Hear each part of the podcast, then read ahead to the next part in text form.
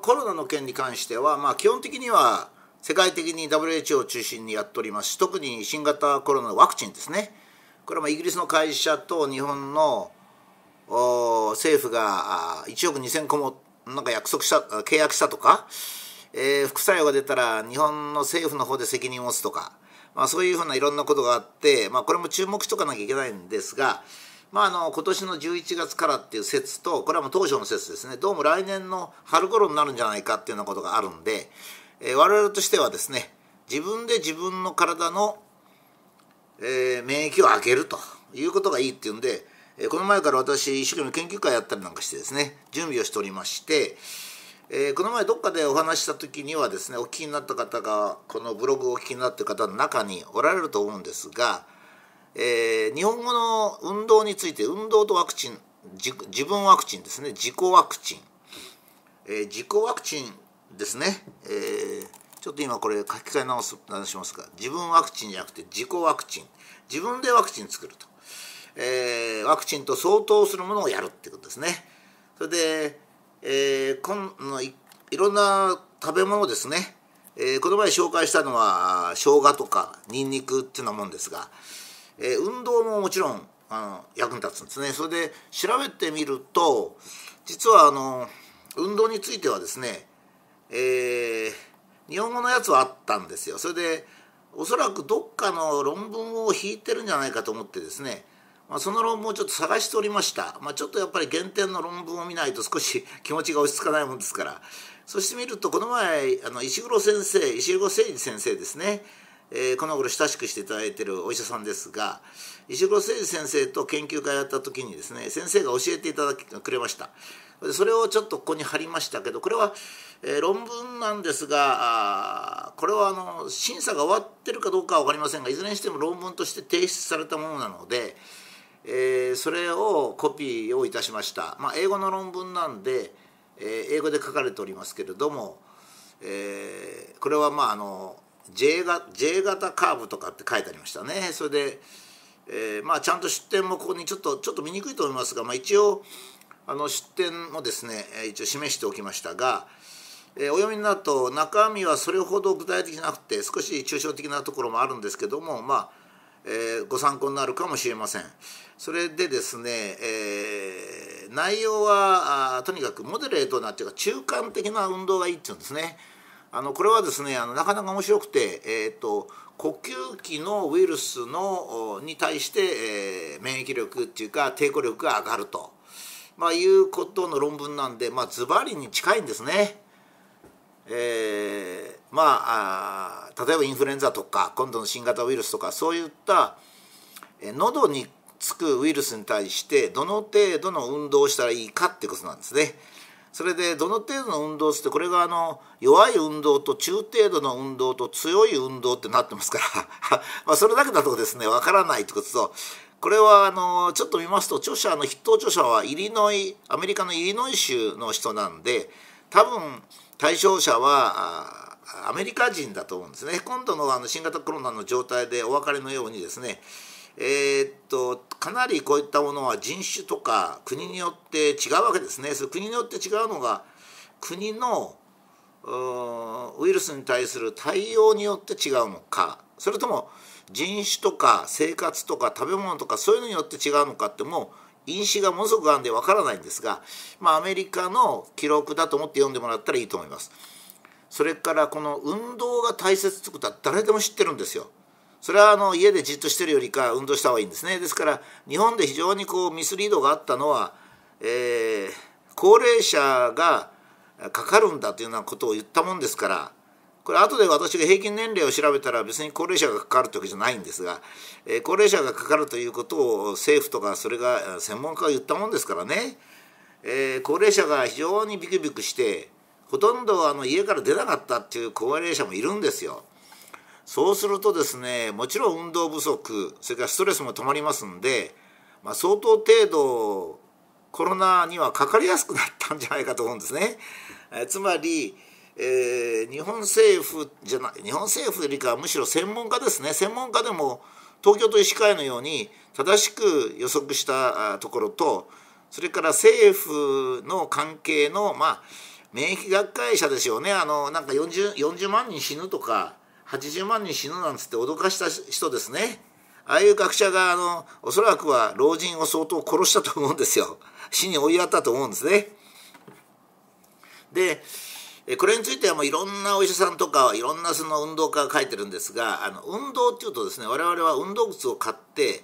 ウェアを買ってさあと思って決意して、それでなんか近所の目もあるんだけどもこっそりとその外に出て運動するっていう、そういうような大げさな運動とかですね、僕が今やってるんですけど、例えば、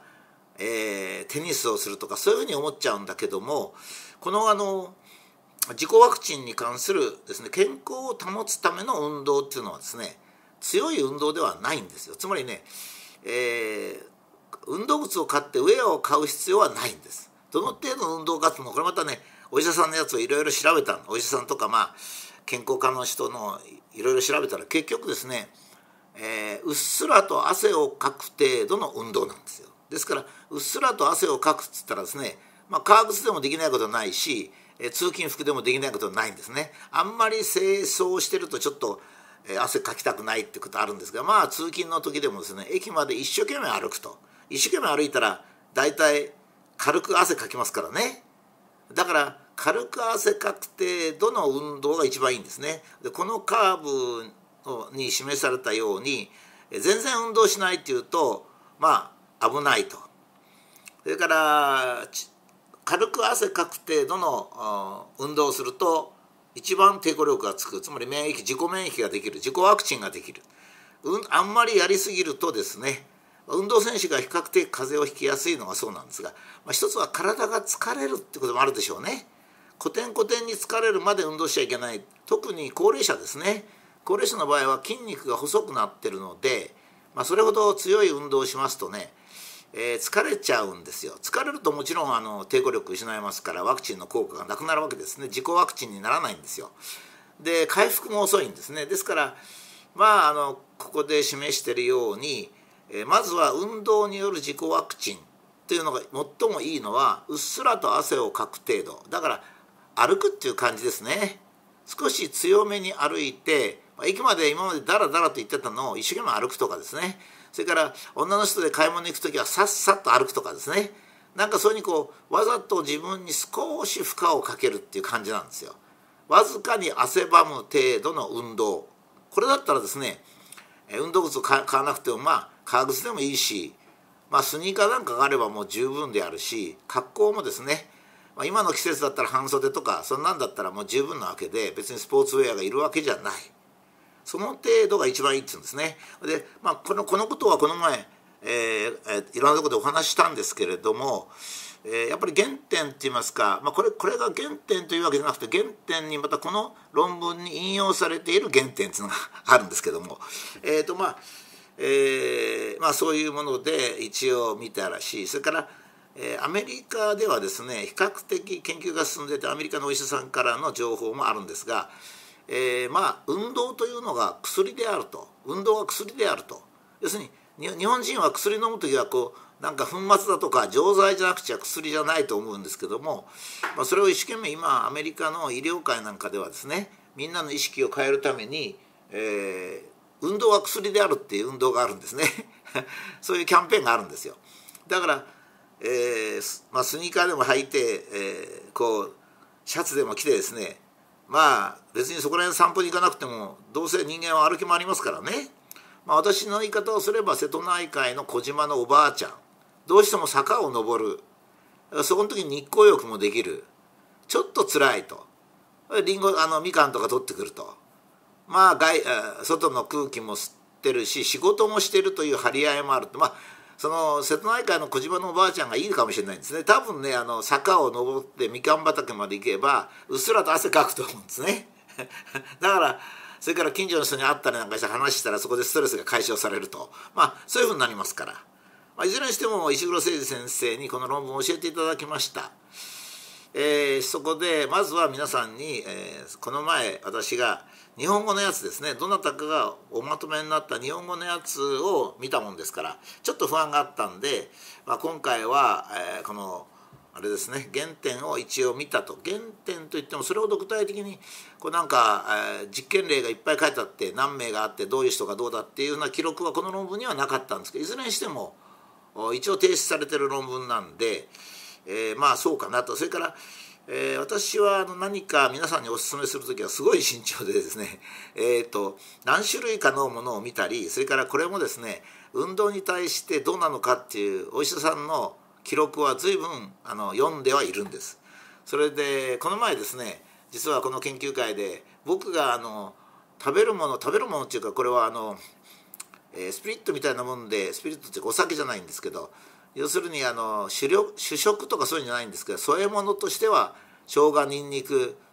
きのこ、それからお茶、緑茶ですね。